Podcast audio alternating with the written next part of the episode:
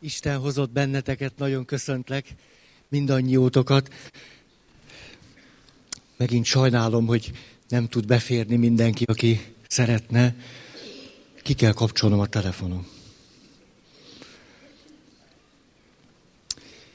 Na, arról beszélünk, ugye ez a nagy témánk, legalábbis most a közvetlenebb nagy témánk, hogy tartósan és boldogan, vagy megelégedetten hogyan tudunk létezni, de elsősorban abban az összefüggésben, hogy a társkapcsolatunkban, a családi kapcsolatrendszerben, vagy a kapcsolatainkban hogyan vagyunk képesek megelégedetten, boldogan és tartósan föntartva ezeket a kapcsolatainkat lenni.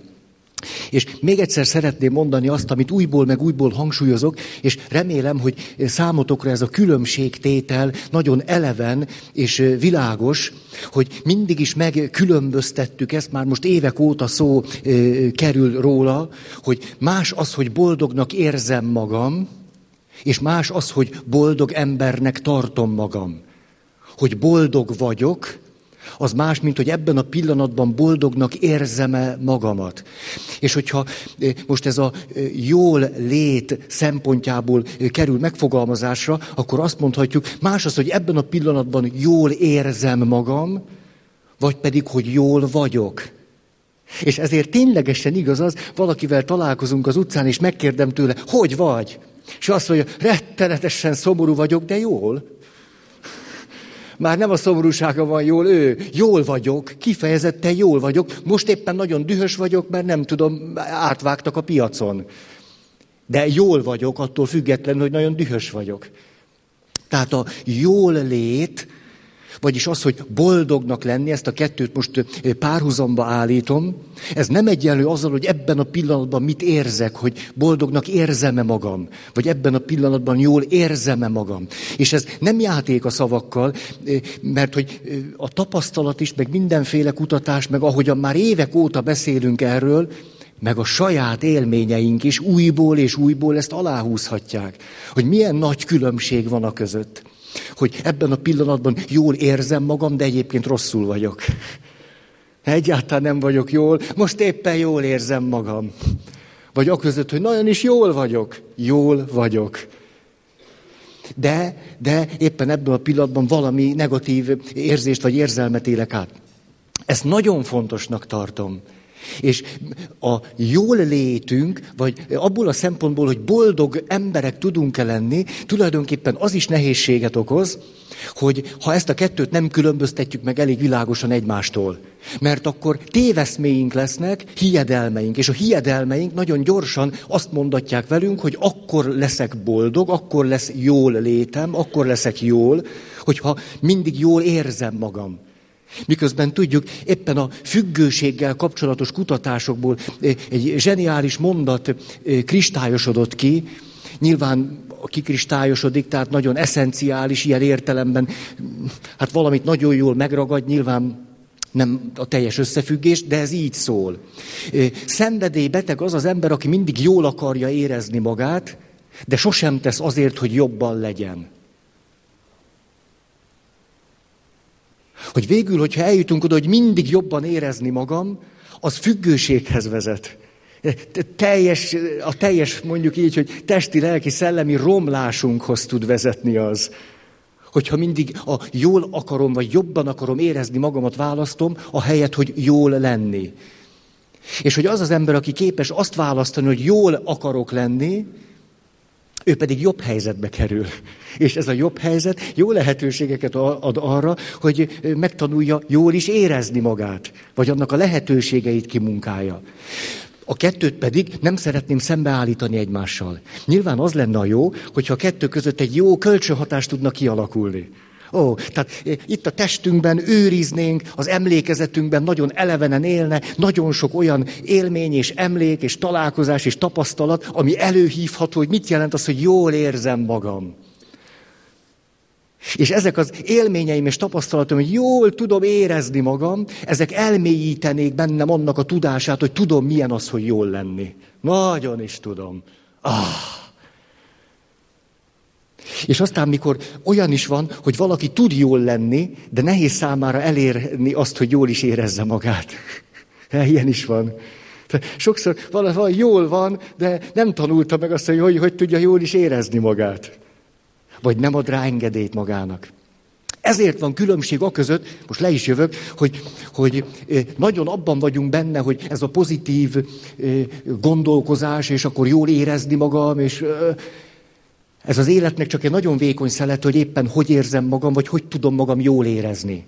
És a között, amit most így neveznek, hogy pozitív pszichológia, vagy annak a megközelítés, hogy jól lenni. És emlékeztek, a jól lenninek csak egyetlen fontos része az, hogy tudom magamat jól is érezni. Ráadásul nem csak ez a, az érzésbeli része van, hanem hogy általában pozitív érzéseket, érzelmeket, hangulatokat vagyok képes átélni. Ezekre visszaemlékezni, fölidézni, ezekből táplálkozni. Csak egyetlen eleme.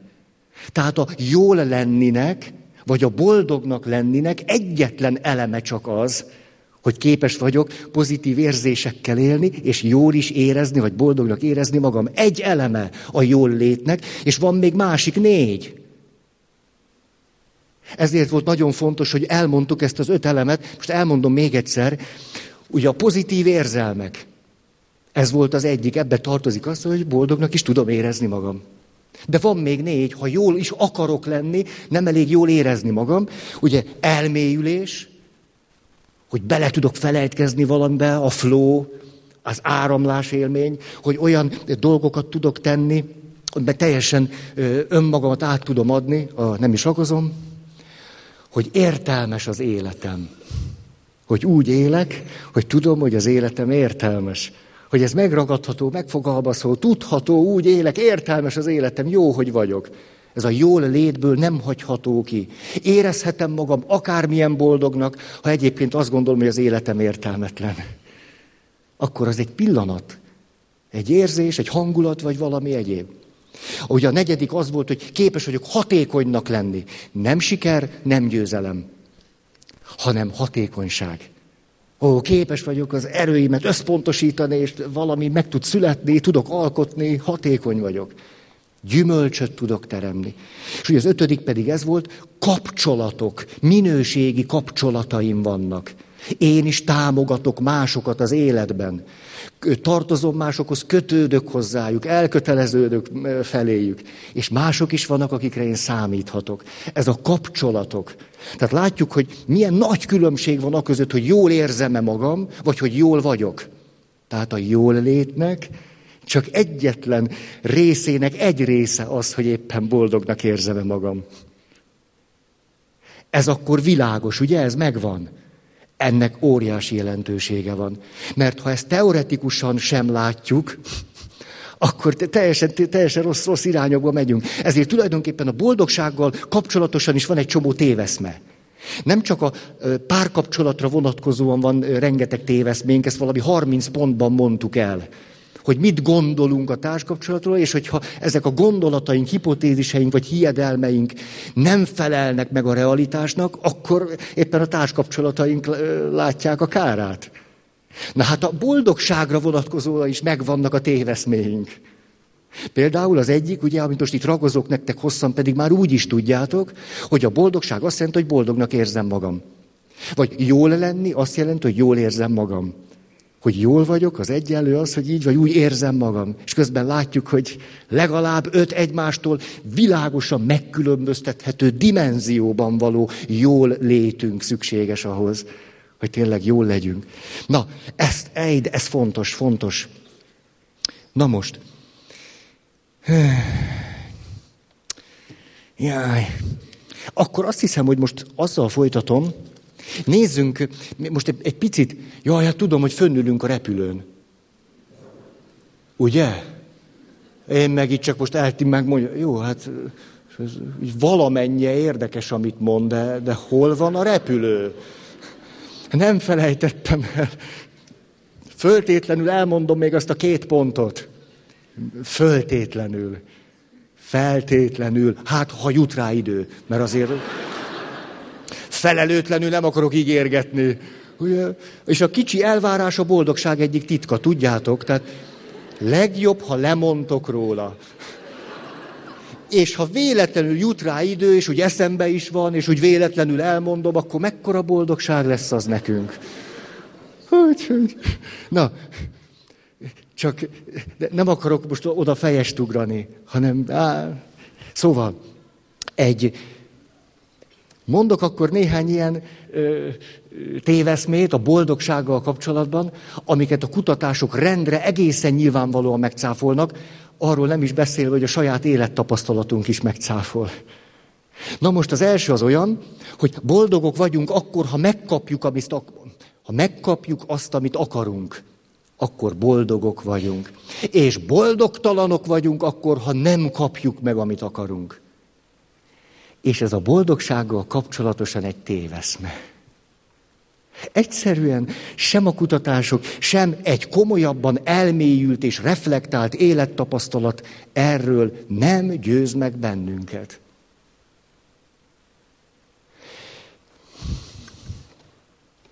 Pete Best, tudjátok ki ő?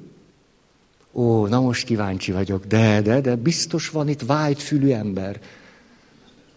Tessék? Ő is lezuhant, nem, nem. Ez a múltkori piszkoskodásom. Hát nem. Ó, hát ti egy másik nemzedék vagytok, te tudod, te tudod. Gratulálok. Úgy van, úgy van. Egy férfi talpod a vidéken. Úgy van. Úgy. Miért? Mert örülök neki. Hát ez... Na, ő volt az a Beatles tag, aki dobolt Ringo Starr előtt. És ráadásul, ahogy a, a, a sztorit lehet tudni, nem annyira szép módon maradt ki az együttesből. Hát úgy egyszer csak egy másik valakit hívtak meg dobolni helyette egy turnéra. És ez a valaki, akiről mondhatjuk azt, hogy az élete, most, na, na, na, elkapkodtam. Nem kellett volna. Feri.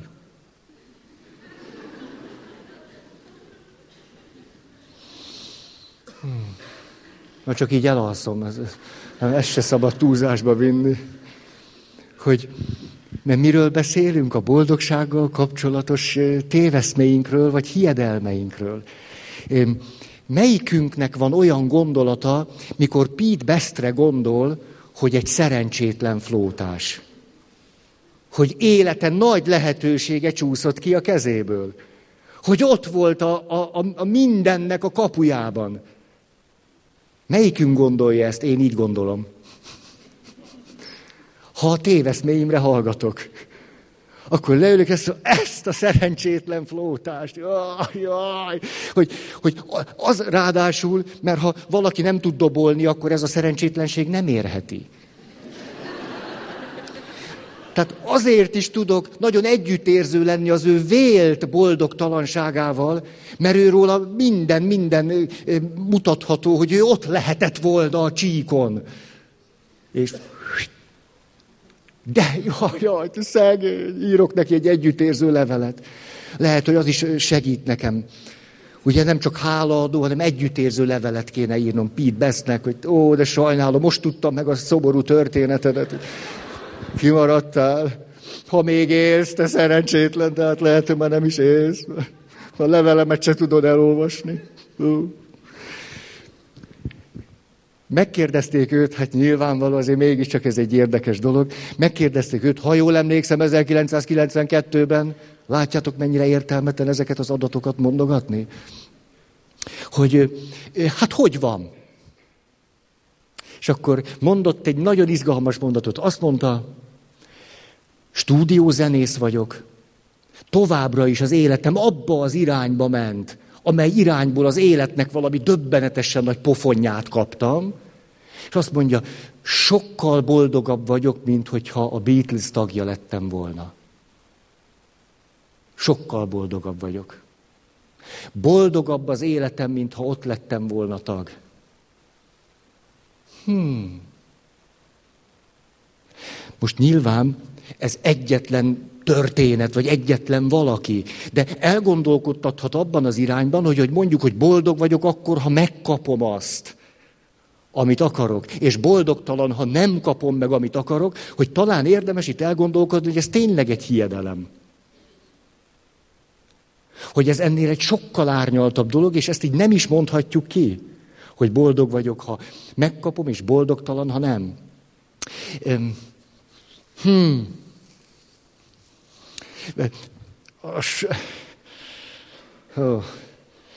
Mondanék egy, egy, egy saját élményt. De egy kicsit fölhúzom hozzá a nadrágom.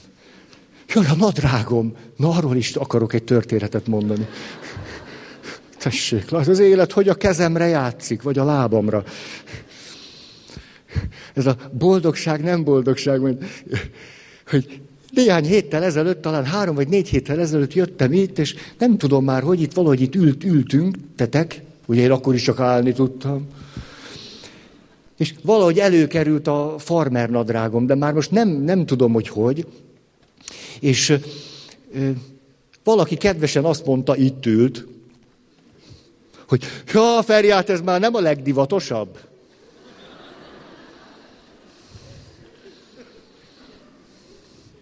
Igen? Uh-huh, nem a legdivatosabb? Uh-huh. Uh-huh. Uh-huh. Ma préselem a számot. És tudjátok, ez egy milyen érdekes dolog. Ezt a nadrágot tőletek kaptam. De mondtam is, ugye úgy rögtön, hát a tőletek kaptam. De aztán, hogy vége lett a keddi alkalomnak, megyek haza a egyáltalán nem divatos gatyámba, és gondolom, hogy a fenné, most tényleg, most itt mindenki látja, hogy nekem egy ilyen rogyan, múlt évezredbeli gatyám van, egy ilyen 20. századi roncsba öltözködtem. Hát ez nagyon, és így, így álltam ki emberek elé, egy ilyen, egy, egy idejét múlt fazomba. És milyen érdekes, hogy egész boldog voltam ezzel a gatyával. Hát csak azért, mert azt hiszem összesen három nadrágom van. És e, tehát, hogy praktikus forrása is van a boldogságomnak.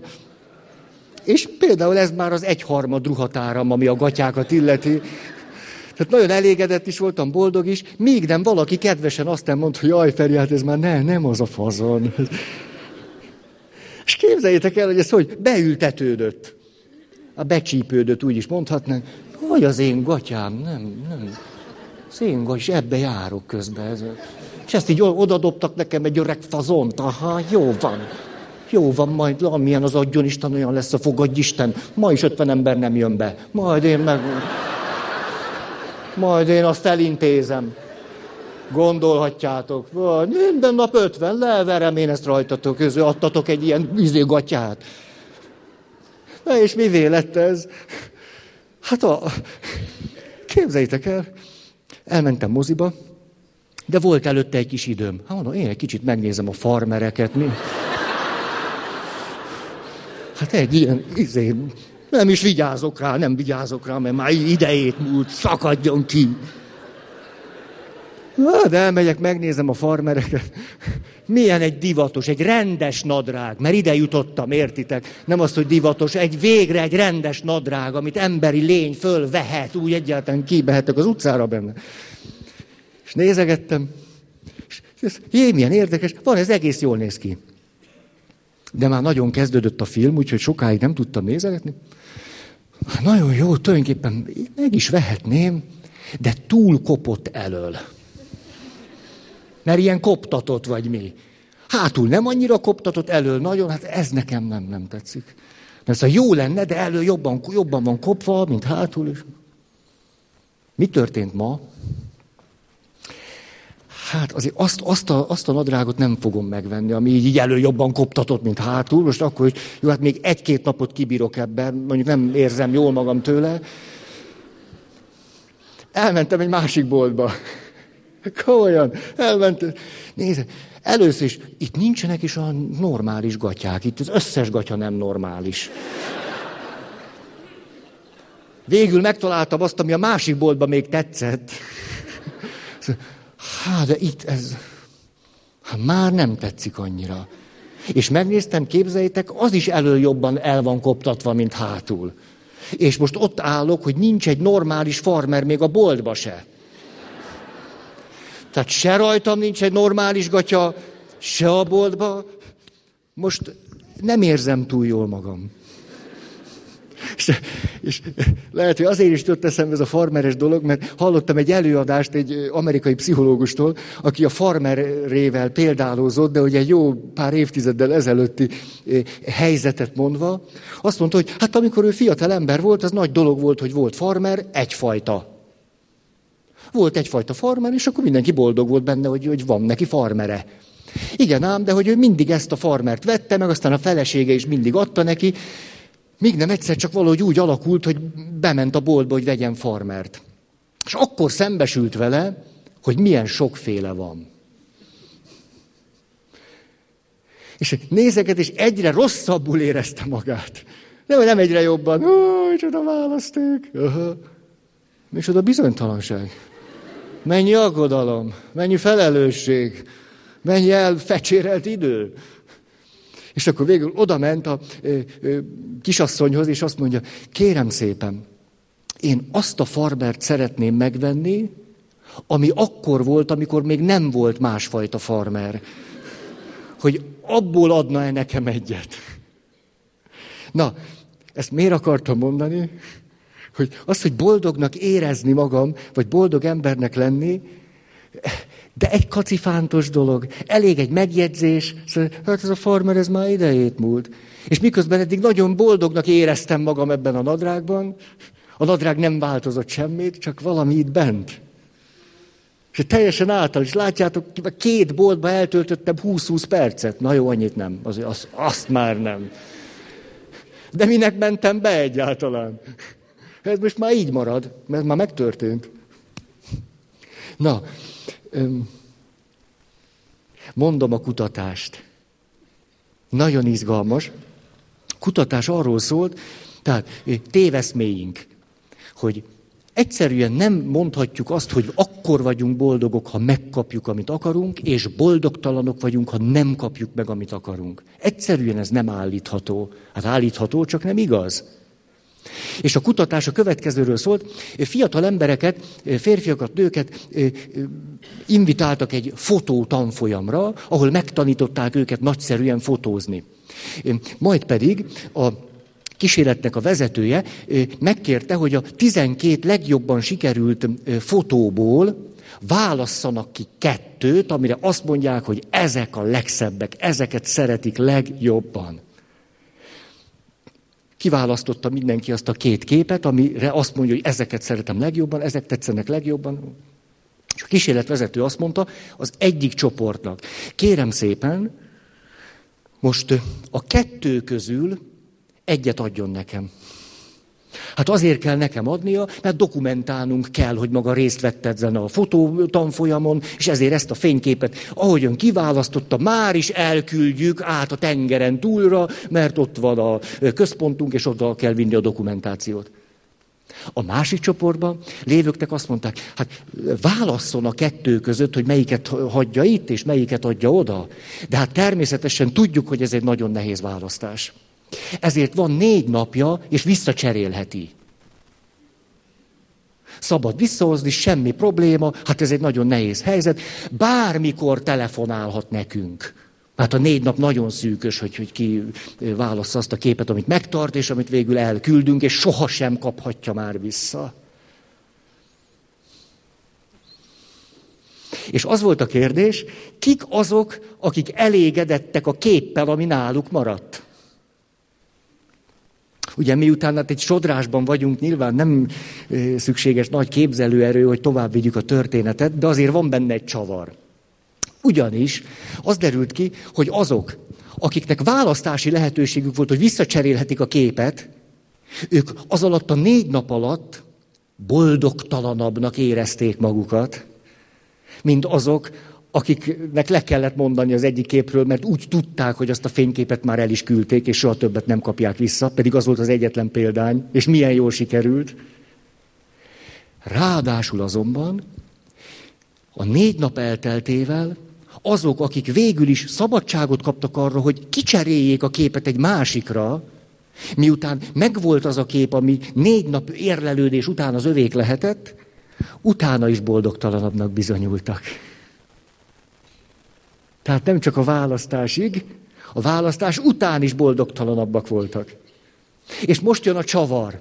Mert a csavar az, a kutatók azt mondják, jó, hát tulajdonképpen miután a boldogsággal kapcsolatban rengeteg hiedelmünk van, most nézzük meg, hogy az emberek tudják-e azt, hogyha egyszer pif-puf dönteni kell, és aztán elengedni, és megtanulni, örülni annak, ami van, hogy az boldogabbá tesz bennünket, mint ha folyamatosan föntartjuk azt, hogy így is lehet, úgy is lehet, amúgy is, emígy is, így, így lenne, úgy lenne, hogy az emberek ezt tudják-e, hogy az boldogtalanná teszi őket. Ugye ez volt a kérdés.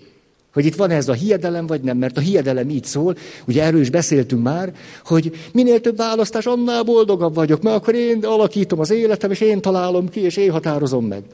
És a következőt kérdezték, elmondták a jelentkezőknek, hogy itt egy fotótanfolyamról lesz szó, és majd lesz 12 kép, és a 12-ből kettőt ki kell választani, a legjobbakat, és az egyik csoportba azok kerülnek, akik szeretnének élni azzal a lehetőséggel, hogy négy napig vissza lehet cserélni a fotót. A másik csoportba pedig olyanok kerülnek, akik ott rögtön ki kell választani, és hus, el kell engedni. Az embereknek majdnem 70%-a abba a csoportba jelentkezett, amelyben most már bizonyítottan boldog, boldogtalanabbak lesznek.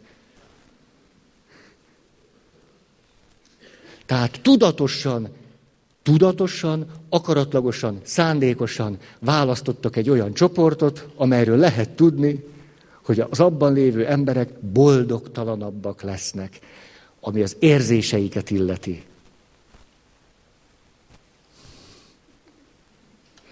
Hát ez egy kis fejvakarni valót ad nekünk. Nekem legalábbis nagyon. Na,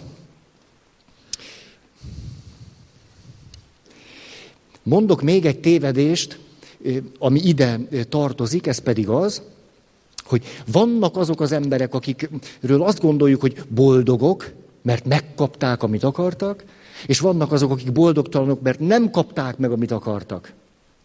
És mit szoktunk gondolni? Ez is egy téves hiedelem, amit a kutatások sosem támasztottak alá. Ez pedig az, hogy azok, akik megkapták, amit akartak, jóval boldogabbak, és azok, akik nem kapták meg, amit akartak, sokkal boldogtalanabbak, mint amennyi a realitás. Tehát az is egy téveszmény, hogy a kettő között nagyon nagy különbség van. És mondok egy olyan kutatást, ezt általánosságban sokszor mondtam már, de ez most megint egy konkrét valami. Azt nézték, hogy olyanok, akik nagy nyereményt nyertek, egy évvel a nyeremény, nyeremény, nyeremény, nyereményelése után mennyire mondják magukat boldognak, mennyire jelen esetben, mennyire érzik magukat boldognak, és olyan ö, ö, másik csoportot választottak, akik körülbelül egy évvel azelőtt bénultak le ö, deréktól lefelé. Elég, elég komoly ütköztetés, nem? Egy ilyen piszok-piszok dolog. Most akkor az a kérdés, hogy vajon kik lettek boldogabbak vagy boldogtalanabbak? A hiedelmünk nyilvánvalóan az, hogy akik ötös nyertek, vagy nem tudom hányas nyertek, mindesetre pénzt azt igen, ők sokkal boldogabbak, mint azok, akik éppen egy éve már egyszer alsó végtagra bénán kell, hogy éljenek egy életre szólóan. Ugye ez a hiedelmünk, hogy nyilvánvaló nagyon nagy különbség van a kettő között. És tudjátok, hogy a kutatás mit mondott? Hogy a két csoport boldogság szintje között nincs különbség. Nem találtak különbséget. Tehát az a hiedelem, hogy ha megkapjuk, boldogok vagyunk, ha nem, nem, És a kettő között nagyon nagy különbség van, ez egy igazi hiedelem. Egy döbbenetes történetet hallottam, börtönbe zártak valakit ártatlanul. 38 éven keresztül volt börtönben, amikor egy DNS vizsgálat okán kiderült, hogy ártatlanul. 38 évig volt benne a börtönben. És a következőt mondta erről, nem bántam meg egyetlen percét se. Ezt mondta. Azt mondta, pompás tapasztalat volt. De, de. Mondhatjuk azt, hogy ezek, ezek szélsőséges dolgok, szélsőségesen kiragadott innen, onnan, onnan, dig, dig, dig, dig. Megint hagy hozzak egy, egy saját élményt, abban semmi szélsőséges nem lesz. Most elbizonytalanodtam a hangokat halva. Tudjátok, tavaly, na, igen, ilyenkor mindig a három kéz után sóhajtozok. Látjátok, rögtön boldogtalan lettem, mert nem adatott meg, amit szeretnék. Három kéz. Hmm. Egészségedre. Tavaly annyira elborított rengeteg teendő, munka, fölkeresés, megkérés, megbízatás, hogy egy nagyon érdekes helyzetbe kerültem. Erről már szóltam nektek. Hogy ahogy kívülről elkezdtem nézni magamat, egyszer csak rájöttem, hogy kezdtem a kiégés tüneteit mutatni. Hogy én bizony a kiégés első, második, harmadik lépésénél járok már. Közben azonban egy nagyon furcsa dolog volt velem, ez pedig az, hogy én, én hosszú évek óta, 4, 5, 6, 7, 8, 9, nagyon jól vagyok. Egyszerűen én jól vagyok. Tehát jól vagyok, meg boldog vagyok, kifejezetten boldog vagyok. És a kettő között egy nagyon furcsa feszültség lett. Tehát, hogy jól voltam, de közben pedig az érzések szintjén, meg hogy reflektáltam magamra, rájöttem, hogy tulajdonképpen én rosszul érzem magam. Tehát, hogy a kettő között nyílt egy olló. Egy, kifejezetten megmaradtam abban, hogy jól vagyok, de nem éreztem jól magam. Hát, és rájöttem egy ponton túl, hogy ha továbbra is kitartok amellett, hogy jól vagyok, mert hogy tém, egyszerűen jól, jól voltam és kész. Jól voltam, boldog ember voltam. Hogyha ezt továbbra is így csinálom, akkor, akkor azt fog velem történni, hogy boldog ember maradok, és teljesen kiégek. Hát, hát ez elég furcsa lesz így. És arra gondoltam, hogy jó, hát akkor el kellene mennem a püspök atyához, és megkérni őt, hogy segítsen nekem abban, hogy kerüljek egy olyan helyzetbe, hogy ne kelljen annyi munkát állapotbeli kötelességként elvégeznem. Plusz még ami rám kerül meg amit vállalok. Igen ám, de hogy mentek a hetek, meg a hónapok, azt mondta, hát én, én így nem tudok oda menni a püspök úrhoz, hogy jól vagyok. Hát egyszerűen nem. Hát, és oda megyek, és mondta, püspök úr, én tulajdonképpen nagyon jól vagyok, csak nem bírom. Tehát ha megkérdezem, boldog ember vagyok. Bár csak mások is ilyen jól lennének, mint én, de azonnal helyezzen el. Hát én ezt elmondom neki, hát hülyének fog tartani. Hát, hogy egyszerűen úgy éreztem, hogy így nem, nem állhatok oda. És egy nagyon furcsa, nem tudatos dolog történt, amire csak később csodálkoztam rá, ez pedig az, hogy heteken, hónapokon keresztül dolgoztam azon, hogy ne legyek jól. Ezt a legkomolyabban mondom. Így, hogy igen, igen, nem, hát nem. Feri, tulajdonképpen nem vagy jól. Hát most minek örülsz? Hát eszednél vagy. Most mit, mit örülsz az életnek? Hát tönkre fogsz menni, ne örülj az életnek. Hónapokon keresztül elkezdtem magamat edzeni arra, hogy ne legyek jól.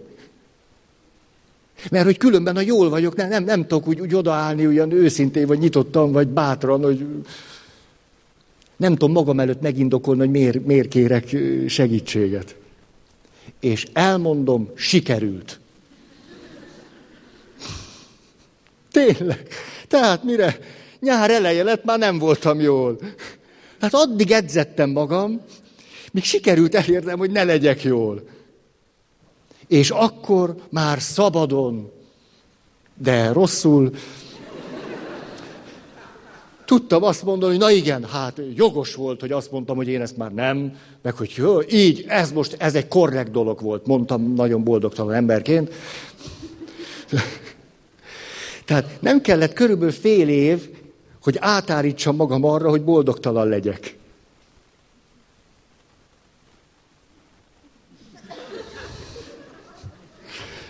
És akkor szeptember, ugye elkezdődik az újfajta élet, ülök, és azt mondom, hát tulajdonképpen de jól érzem magam, kialudtam magam, ó, de rég volt ilyen. Ó, nyugodtan megebédeltem. Ah. Újból és újból azt tudatosítottam magamról, hogy jól érzem magam, és elkezdtem dühöngeni, az nem, miért nem vagyok jól? Most miért nem vagyok jól? Mert most meg az történt, hogy elkezdtem, hogy a helyzetem jobb lett, elkezdtem újból és újból tudni, hogy milyen jól érzem magam, na hát ez milyen jól esik, na ez... És most újból meg kell, és meg kellett tanulnom jól lenni. Úgyhogy elhatároztam, hogy ez egy nagyon, nagyon értékes tanulási folyamat volt a részemről, hogy legközelebb, hogyha valami komoly változást kell ö, hoznom az életembe, most már akkor is meg fogom tenni, ha jól vagyok. Most már nem lesz előföltétele önmagam előtt a változtatásnak, hogy rosszul kelljen lennem hozzá. Ezért most a saját bőrömön tapasztaltam és értettem meg valamit, hogy mennyire a kezünkben van nem csak az, hogy jól érzem-e magam vagy nem, hanem az is, hogy jól vagyok-e vagy nem. És hogy nyilván begyakorolhatjuk magunkat egy olyan körbe, hogy jól legyünk, és akkor az elég jól, jól, itt, itt megy, megy, megy, megy. És begyakorolhatom magamat egy olyan körbe, hogy ne legyek jól. És ennek nyilván nagyon sok izgalmas eleme van, amik összekapaszkodnak egymással, és végül már nem is látok ki belőle.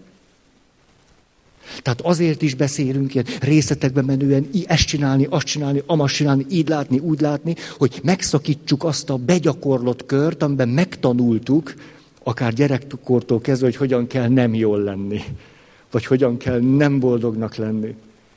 És ennek az egyik eleme, hogy rálátok a téveszméimre, hogy mitől lennék jól, és mitől lennék boldogtalan. És kiderül, hogy itt rengeteg hiedelmünk van, és ezek egyszerűen nem állják meg a helyüket. Mondok még egy, még egy ilyen, ó,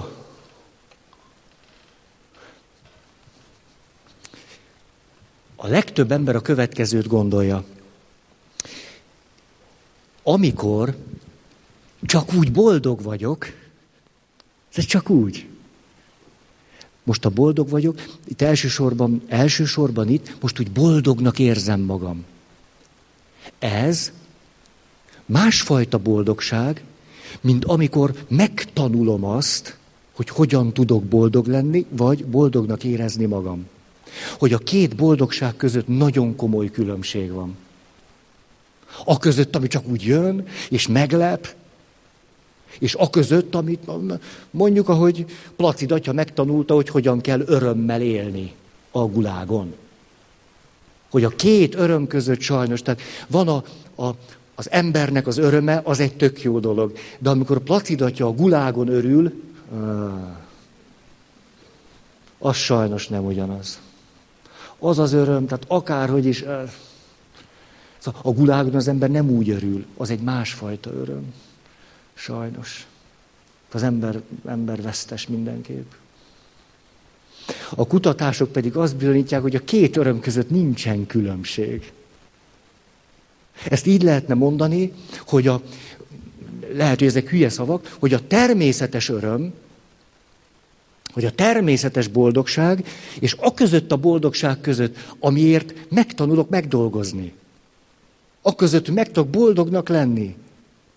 Hogy e között az öröm vagy boldogság között nincsen különbség. Ha valaki megtanult jól lenni, vagy boldognak érezni magát, az ugyanolyan jó. Tehát amikor a börtönből kiszabaduló ember azt mondja, 38 év ártatlan fogság után, ha pompás volt, akkor az a hiedelmünk, hogy szegény nyomorult. Ki gondolta ezt? Kinek volt egy olyan, hogy, hogy egyszer, hogy húha, és közben ment egy ilyen másik szál, hogy na jó, azért. Hát azért. És ha most lehetne választani, hogy 38 év bent, 38 év kint? És kint boldogtalannak lenni, vagy bent boldognak? Szerintem a legtöbb itt ülő a boldogtalanságot választaná. Inkább boldogtalannak lenni. Ezek hihetetlenül elgondolkodtató fölismerések és kutatási eredmények. Tehát a között, az öröm és boldogság között, amit természetesnek hívhatunk, és a között, ami tudatos munkánk benne van, nincsen különbség.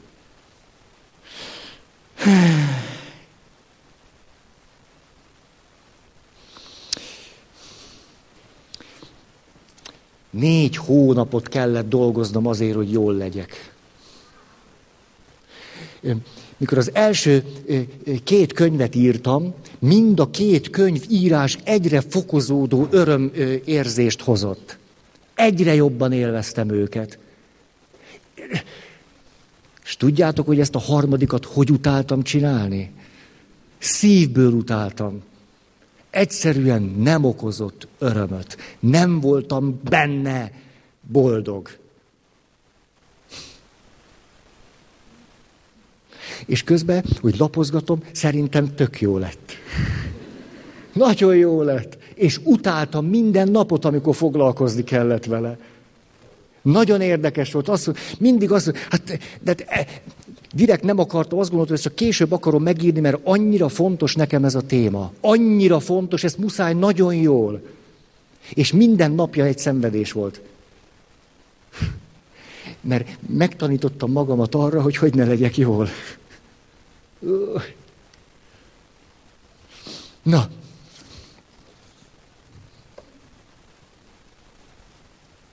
Szerintem, ezt most elmondtam, 1549. Nem egy évszám, hanem a járat száma. A járat száma, kérem. 1549-es járat, miért, miért is hoztuk ide, most hagy kapcsoljam össze az eddig elmondottakkal. Ez pedig az, hogy de ér, ne, inkább kérdeznélek titeket, persze költői kérdés, ne válaszoljatok rá, kérlek, mert akkor zűrzavar lesz, hát ne, tönkre teszitek ezt az estét. De a, a kérdés így szól, hogy többet jelente nektek azoknak az embereknek a gondolata az élet értelméről, vagy a boldogságról, vagy az élet céljáról, akik egy zuhanó repülőgépen fél perc múlva föltehetően meghalnak, mintha bármelyikünket kérdeznénk meg. Hát elég költői kérdés. Nem úgy van, hogy tök izgalmas. Na, az az ember mit mond, aki volt egy ismerősöm, pszichológus, na, annál több is, vagy nem tudom, többe, nem többe, pszichoterapeuta is. Hát, egy nagyon furcsa féle létmód az.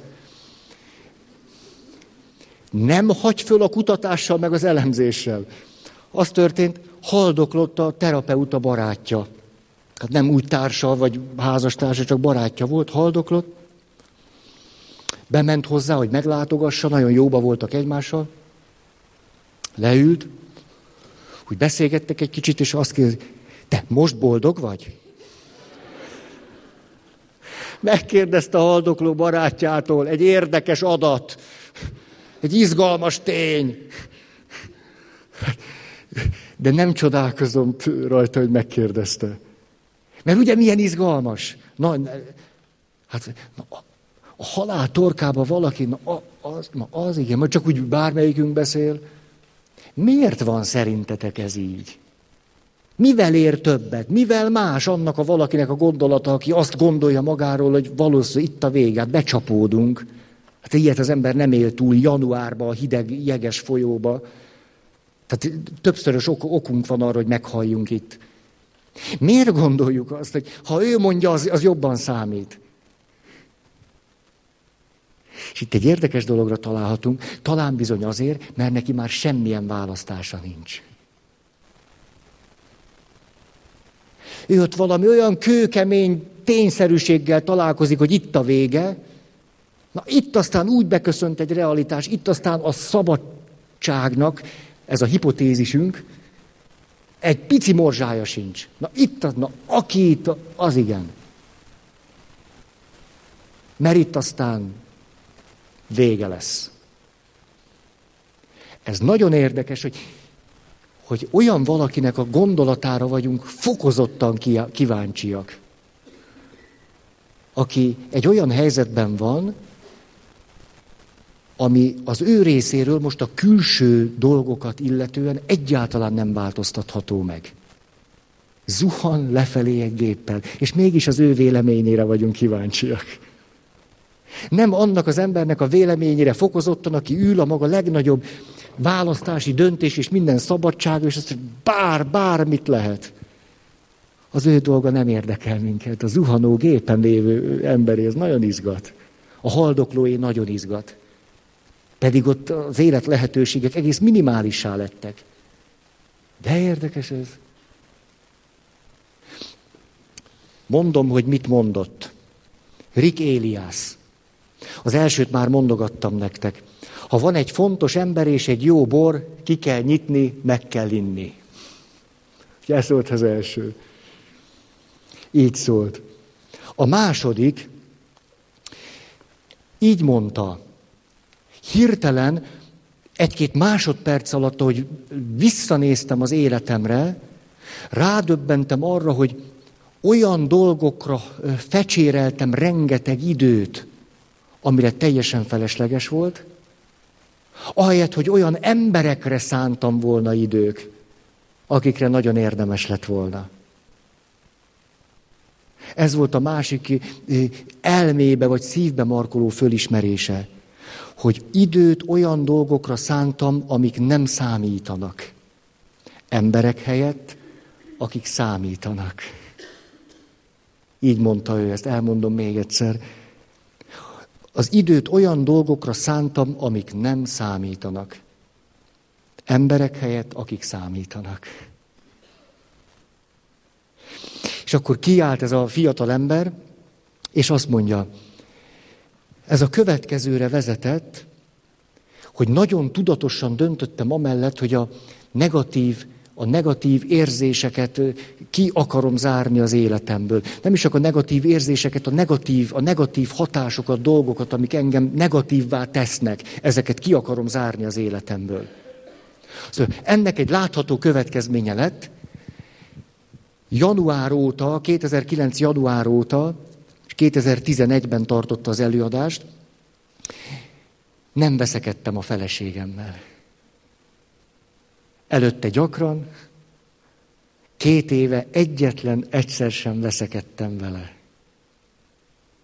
Hát csak nem fogom ilyenre szánni az időt. Az biztos, hogy mondhatjuk, azt a felesége nem lett szebb, okosabb, ügyesebb, rátermettebb, tehetségesebb. Hmm. Szóval ez az egy egészen nyilvánvaló. Azt mondta, nem lettem szent, ah, nem lettem sokkal jobb, de két éve nem veszekedtünk egymással. Aztán a következő azt mondta, arra is rájöttem, hogy van egy kulcsa annak, hogy miért nem veszekszem a feleségemmel két éve. De ez nem azt jelenti, hogy elfolytja, meg... Rájöttem, hogy sokkal fontosabb nekem az, hogy boldog legyek, mint hogy igazam legyen. Ez is egy ilyen repülős, zuhanós bölcsesség. Rájöttem, sokkal fontosabb, hogy boldog legyek, mint hogy igazam legyen. És ha igazam van, abban nem sok boldogság van, ezt már most én teszem hozzá. Na, igazam lett, és akkor ugye erre lehetne azt mondani, ezt is mondogattam már nektek többször, Jézus sosem mondta nekünk azt, hogy legyen igazatok. Föltűn nektek? Kiválasztott tizenkettőt, Andrást és Pétert, Jakabot és Jánost. Összeült velük, és azt mondta, ide figyeljetek, én elmondom nektek a kinyilatkoztatást, így fogjátok majd később hívni. Tehát ti egészen bátran, nagy mellénnyel menjetek az emberek közé, mert igazatok van. És mindenhol, ahol mentek, ezt bizonyítsátok is be. Ez a küldetésetek, menjetek. Nektek igazatok van, és ezt bizonyítsátok be. Hajrá, fiúk!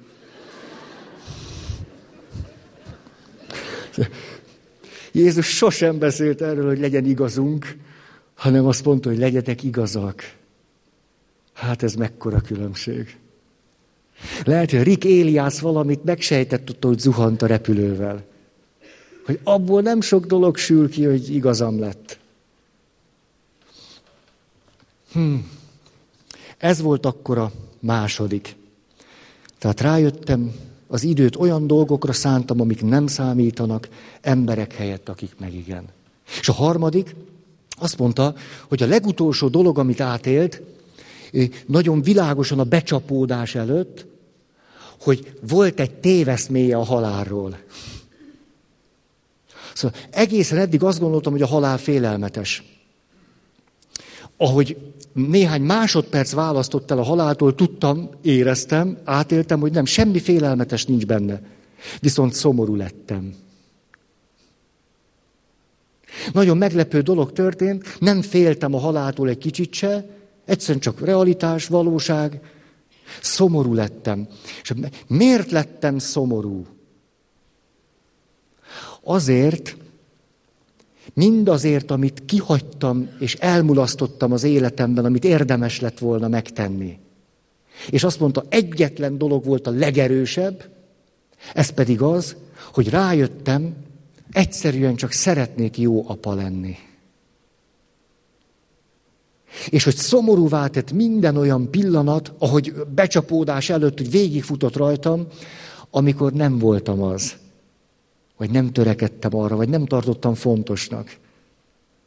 Tehát nem féltem, hanem szomorú lettem, hogy de kár, hogy így és nem úgy. És azt mondta, azóta otthon vagyok, és örömmel tölt el, hogy apa vagyok. Pusztán csak, hogy apa vagyok. Nem kell érte semmit se tenni. Van egy fiam, én apa vagyok, és kész.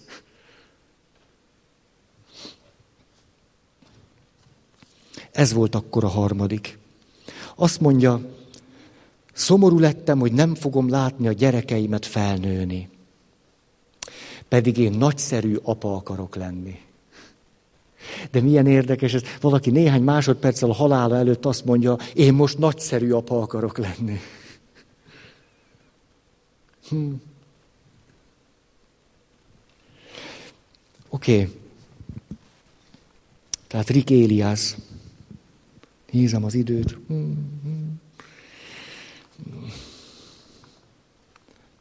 Vakargatom ezt a divatja múlt gatyámat itt.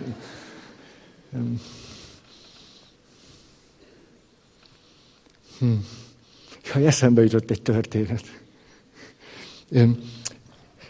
Egy érsek úrtól hallottam most hétvégén, azt mondja, hogy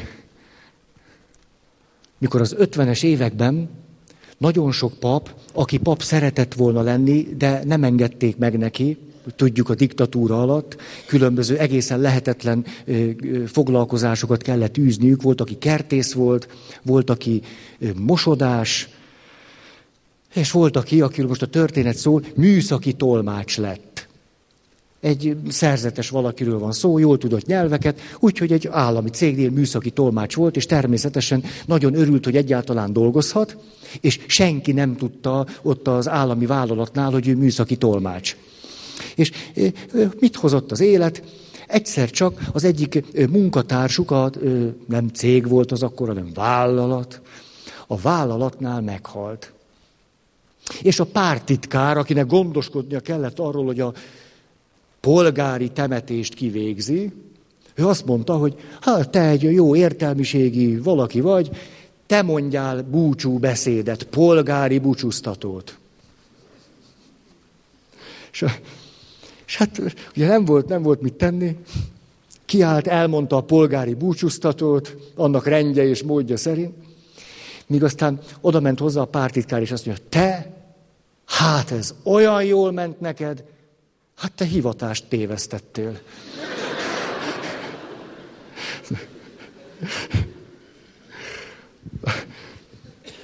Olyan, nem mondta meg, hogy nem, csak lebukni nem volt szabad. Az is olyan lenyűgöző számomra, hogy, hogy emberek 40-45 évig nem tudtak papok meg szerzetesek lenni, hanem kertészként dolgoztak, meg, meg, meg hát fizikai munkásként. És hogy ez nem tette őket boldogtalanná. Le, lenyűgöző. Na, na akkor még egy kis téma. Jaj, mit, miről beszéljek? Ezt mondjam, vagy azt mondjam. Most szeretnék ennél a pozitív vonulatnál maradni, és miután, amiről eddig beszéltünk, ez most eléggé a madártávlat volt. Most megint szeretnék alá ereszkedni, azért, hogy megint bogarásszunk kézzel fogható dolgok között. Tehát, ha már tudunk boldog emberek lenni, ha kigyógyultunk nagyon sok hiedelemből, például, hogy boldog vagyok, ha megkapom, amit akarok, és boldogtalan, ha nem kapom meg. Hogyha kigyógyultunk ebből a hiedelmünkből, és tudjuk azt, hogy a boldogtalannak lenni egyik legjobb módja, hogy megházasodunk, de ez még nem elég, ezt jól tudjuk. Most már nagyon pontosan tudjuk, tehát először is meg kell házasodni, és utána nagyon elevenen tartani magunkban azt, hogy mennyi mindenki jöhetett volna még szóba. Ezt nagyon fontos elevenen tartani. Vagy hogy most, hogy valahogy nem, nem mennek jól a dolgok, bezzeg a... Hát ugye, hogy tudjuk. Bezzeg a Hufnagel Pistivel. Minden más lenne. És aztán érdemes is megismerkedni Hufnagel Pistivel, és utána kétszeresen boldogtalannak lenni az a legtutibb. Mert egyrészt azért vagyok boldogtalan, mert hozzámentem kis töhötömhöz, tehát ez eleve boldogtalanná tesz, de közben pedig Hufnagel Pistivel nyomulok, aki meg nem vehet el feleségül, mert házas vagyok. Tehát itt az ígéret a boldogságnak, és nem kapom meg. Tehát kétszeresen is boldogtalan vagyok. Miközben két férfi van az életemben.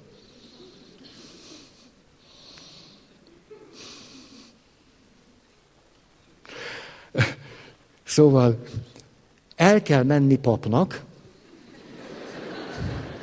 Miért? Még, még van itt, van itt esély. Nem? Hát csak van még itt egy-két hadrafogható fiatalember, aki becuccolja magát a reverendába, és utána, szentelés után nagyon busong.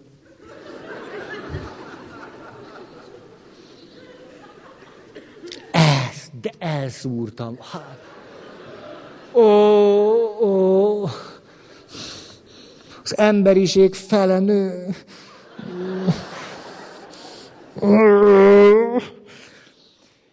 A pap gyötrelme, hogy kiáll az emberek elé, és nők, nők, a templom tele van nővel. Ez pont az ő bosszantására csinálnák. Ez nem igaz. A templomokból kimennek a férfiak direkt. Direkt. Hadd szenvedjen, hadd érezze. Hogy...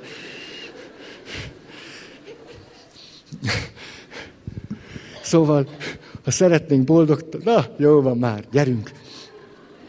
Ereszkedjünk alá akkor, hogy mit lehet csinálni. Azt mondja, szeretnék nagyon egyszerű kijelentéseket tenni a pozitív kommunikáció elemeiről. Most nagyon egyszerűen, nem, nem túl, nem túl, hogy tudjuk ezeket. És nem fogom elmondani a negatív kommunikáció elemeit. Ne is tudjatok róla. Hát elég, ha csináljátok. Tehát a pozitív kommunikáció tenyeres, talpas elemei. Az első. Örülök annak, hogy nagyon sok bölcső pszichológia könyv megtanított arról, hogy az érzéseinket és az érzelmeinket fejezzük ki. Jaj, de jó. Az azt jelenti, hogy vannak érzéseim. Ó, van nekem olyan. A pozitív kommunikáció első mondata így hangzik. Ki tudom fejezni az érzéseimet és az érzelmeimet, de ezeket sosem teszem sértő vagy bántó módon. Hát ez de egyszerű. Lehet dühöngeni, de nem mindegy, hogy. Ez a kedves, hát ez nagyon jó. Azt mondta valaki, Úristen. De, ó, te, na, nagy fába vágtad a fejszéd. Tehát természetesen nagyszerű dolog, vannak érzéseim, kifejezem őket, de miért kéne sértő vagy bántó módon? Ugye ez is egy hiedelem. Mikor rátámadok valakire, de erről már bőven esett szó. Te szemétláda! És akkor jön a riporter, hogy ön most mit csinált? Én kifejeztem az érzéseim. Ah, sértegette a társát. Azt nem, én kifejeztem az érzéseim. Ah, sértegette a társát. Ugye nagyon sokan, amikor kifejezik az érzéseiket, valójában sértegetik a társukat. Tehát a kettő között óriási különbség van. A társam mit gondol? Te megint bántasz engem. Én meg végre kimertem fejezni az érzéseim. Tehát, hogy kifejezem az érzéseim, nem téged sértő és bántó módon. Apokaliptikus lovasok. Ugye erre gondoljatok. Ilyen egyszerűeket fogok mondani. És egyáltalán nem kell a negatív kommunikációról tudnotok, csak mindig pozitív elemeket gyakorolni. De egyszerű. Második. Egyenes és nyílt megnyilatkozásaim vannak. Tehát fölfedezem azt, hogy ha manipulálni akarlak, ha zsarolni akarlak, ha mást mondom, másképp mondom, csak azért, hogy egyenesen és nyíltan mondom. Akkor is, ha rosszul esik, vagy ha nekem is rosszul esik. Hát legalább annyi ember azért nem beszél nyíltan és egyenesen, mert ő neki esik rosszul. Ő fél tőle, ő aggódik. Ő lesz tőle szomorú, ő érzi, hogy rossz ember. Ő egyáltalán nem csak a másikat féltjük tőle, magunkat. Tehát a második az így szól, hogy egyenesen és nyíltan ö, nyilatkozom meg. Harmadik.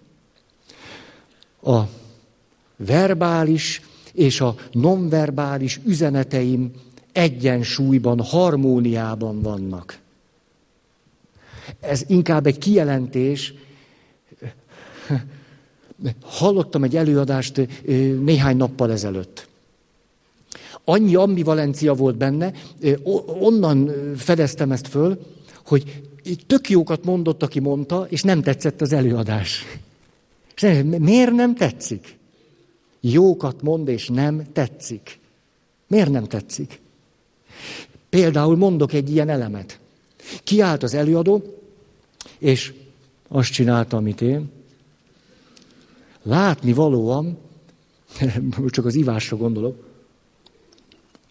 látni valóan kiszáradt a szája. Nagyon. Tehát tudjátok, amikor valaki nagyon stressz helyzetben van, és beszélnie kell, és kiszárad a szája, testnedvek elakadnak, és akkor ő próbálja a ezt a, mi ez, ajak? Vagy, de, az, de fölötte mi van? Mi? De nem, itt kívül, ez mi? Hoppácska! Hogy hívják ezt, ezt a részt itt? Az ez, ne? Az a felső ajak, neked ez ekkora, várjál. Az, az egy kicsit sok injekció kell hozzá, hogy ez orrigérő ajkam megvillogtatom.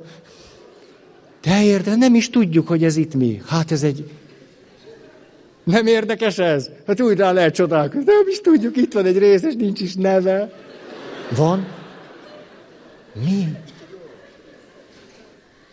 Pihe?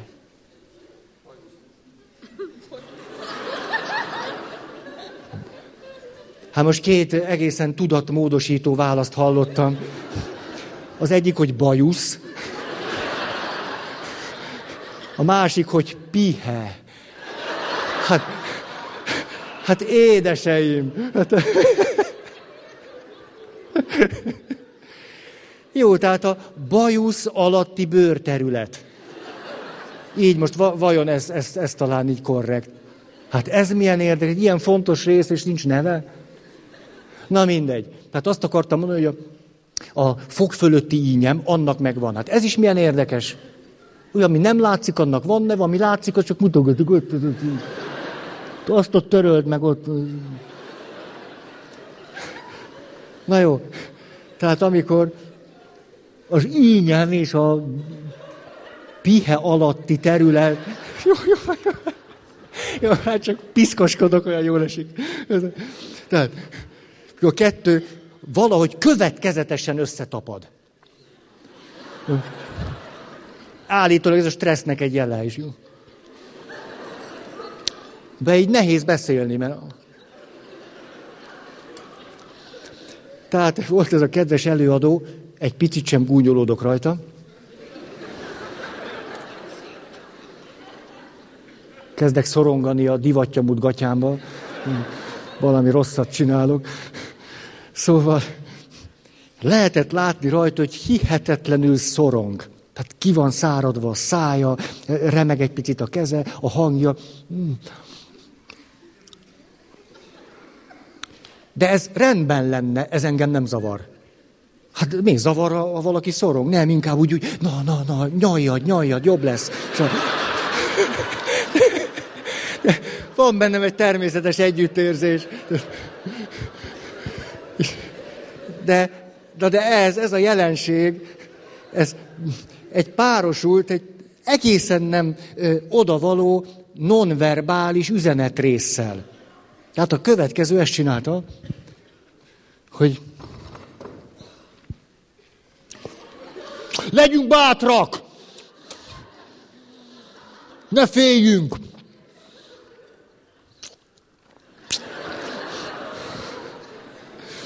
Tehát egy ilyen politikusi, nem tudom milyen utánam honvédek beszédet tartott, és csurgott a neurózistól.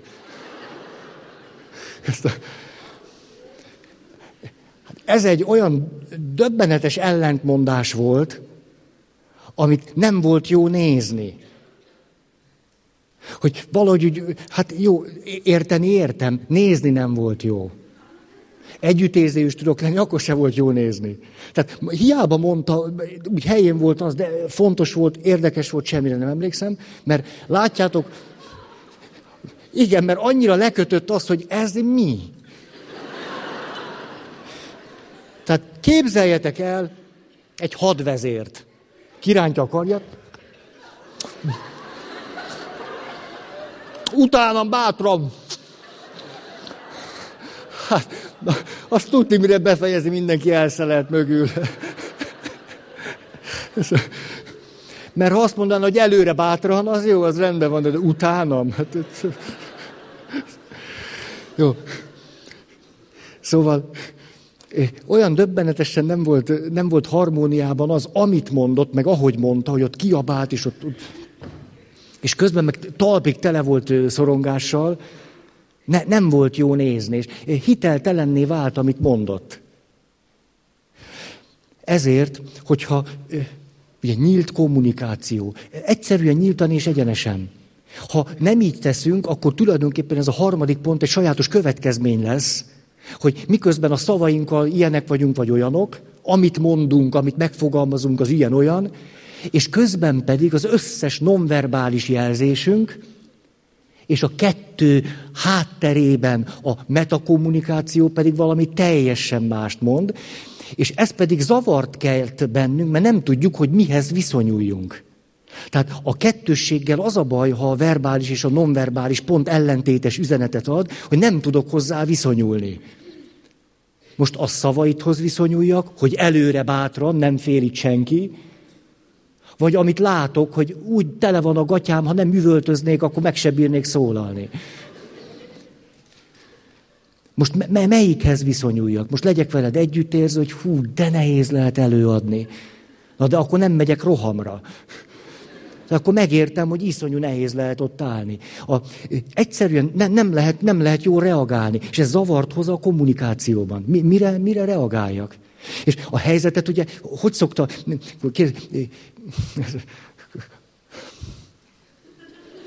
Nemrég volt karácsony. Kaptatok ajándékokat, ugye? És kibontottátok egyiket, másikat. Ó, mondtátok? És ez bátorítást adott az ajándékozónak, hogy nincs meg. Na most ajándékot adsz, vagy, vagy keresztkérdés, faggatás, nyomozás. Voltatok már ilyen helyzetben? Ránézel, hogy ne volna, meg két példányban én is ezt adtam mindenkinek.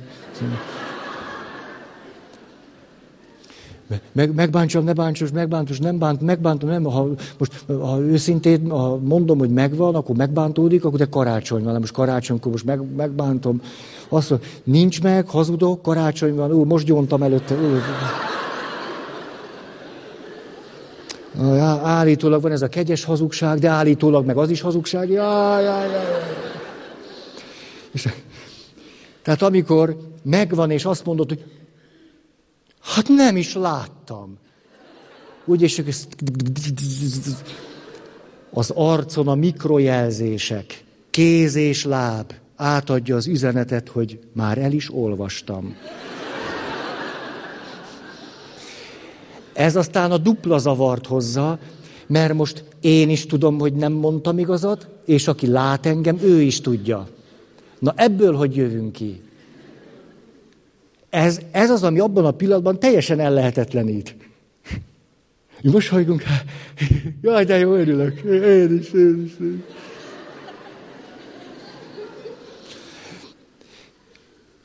Lehet, hogy bölcsebb nem megkérdezni. Hát most kibontottam, azt mondom, jaj, de jó, köszönöm. Elég egy meg vele. Azt mondta, hogy köszönöm. Nagy dolog. Megvolt neki, mégis örül. Hát ezt nem tudod megbecsülni. Még azt is akarod, hogy ne legyen meg neki. Gondoljatok Rick Éliászra, az olyan dolgokkal foglalkoztam, nem kellett volna. Örülj az embernek, és hagyd a fenébe, hogy megvolt-e neki, vagy nem. Na jó, csak ez a nadrág ne lenne rajtam, ez állandóan úgy, mióta bejöttem feszélyez. Hova raktam a lapot? Egész ideges lettem, szorongok. Mennyi az idő? Ja, jó van, vége van, jó van, vége van. Jó. Jó, hát akkor még egyet elmondok. Még van három perc. Végül is a pénzetekért, ugye, az kell.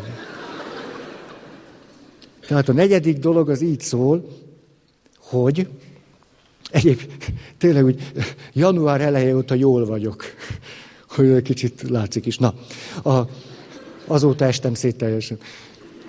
Csak ez a gatya ne lenne.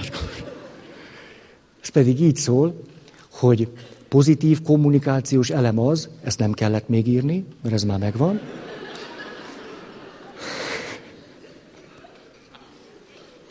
Tényleg, én, én szóval, szerintem én, hogy megyek a mennyországba, azért néhányan fenékbe fognak rúgni, azt tudja.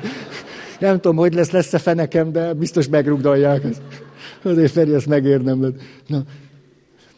Szóval, hogy bátorítom a másik önkifejezését. Ez egy pozitív kommunikációs elem. Tehát aktívan segítem a másik önkifejezését.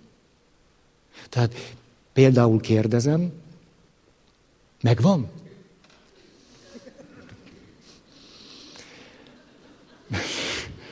meghallgatom, bátorítom, de fontos, na, na, szeretné, szeretné, szeretnék figyelni. Ah, ah. Tehát bátorítom a másik önkifejezését. Vagy hogyha a másik kiabál, de azt nem bántó formában teszi, hanem csak kiabál, nem mondom azt, hogy utoljára nyolc évesen üvöltöttem így, mint egy hülye gorilla. Ezt én akkor, tehát látszik, hogy... Szóval bátorítom a másik önkifejezését. Bátorítás, kérdezés, meghallgatás. Én meg abba hagyom, ezt a gatyámat leveszem mindjárt. Nagyon köszönöm a figyelmet. Szeretne valaki hirdetni?